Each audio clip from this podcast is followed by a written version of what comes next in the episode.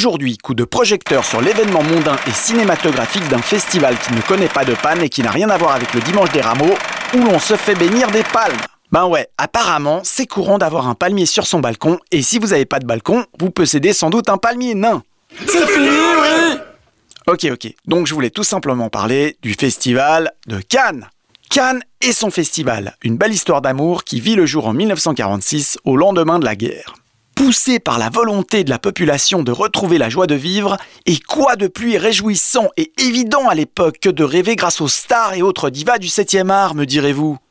Eh bien de se faire des cannes à pêche en osier, bien sûr Cela en surprendra plus d'un, surtout toi Attila, mais à l'origine, Cannes était fameuse pour ses instruments de pêche. Ce n'est pas pour rien que cette ville se trouve au bord de la mer, où la mer se trouve en face de la ville. Les premiers habitants de ce lieu, qui se nommaient Mandela-Napoule-le-Haut, décidèrent de créer un concours interrégional de pêche et leurs voisins niçois furent bien entendu conviés.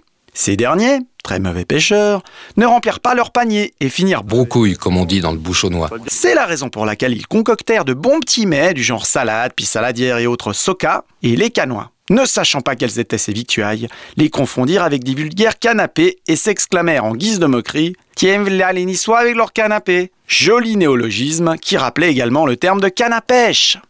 Le festival de pêche acquit une belle renommée et on renomma la ville en lui affublant le nom de Cannes, plus pratique que le précédent qu'on a oublié à ce stade de la chronique. Revenons donc à l'an de grâce 1946.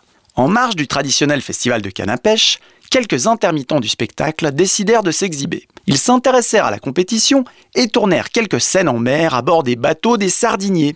À leur retour à Paris, ils montèrent des scènes et réalisèrent un film intitulé Péché de jeunesse, qui remporta le prix du chalutier au Festival international du film d'Oslo. Tristes et abattus comme un harpon sans crochet, nos amateurs d'hameçon décidèrent de perpétuer la tradition dans leur colloque festif et décidèrent de se réunir chaque année à Lausanne, paisible village de pêcheurs suisses. Et ouais, on vous a pas tout dit.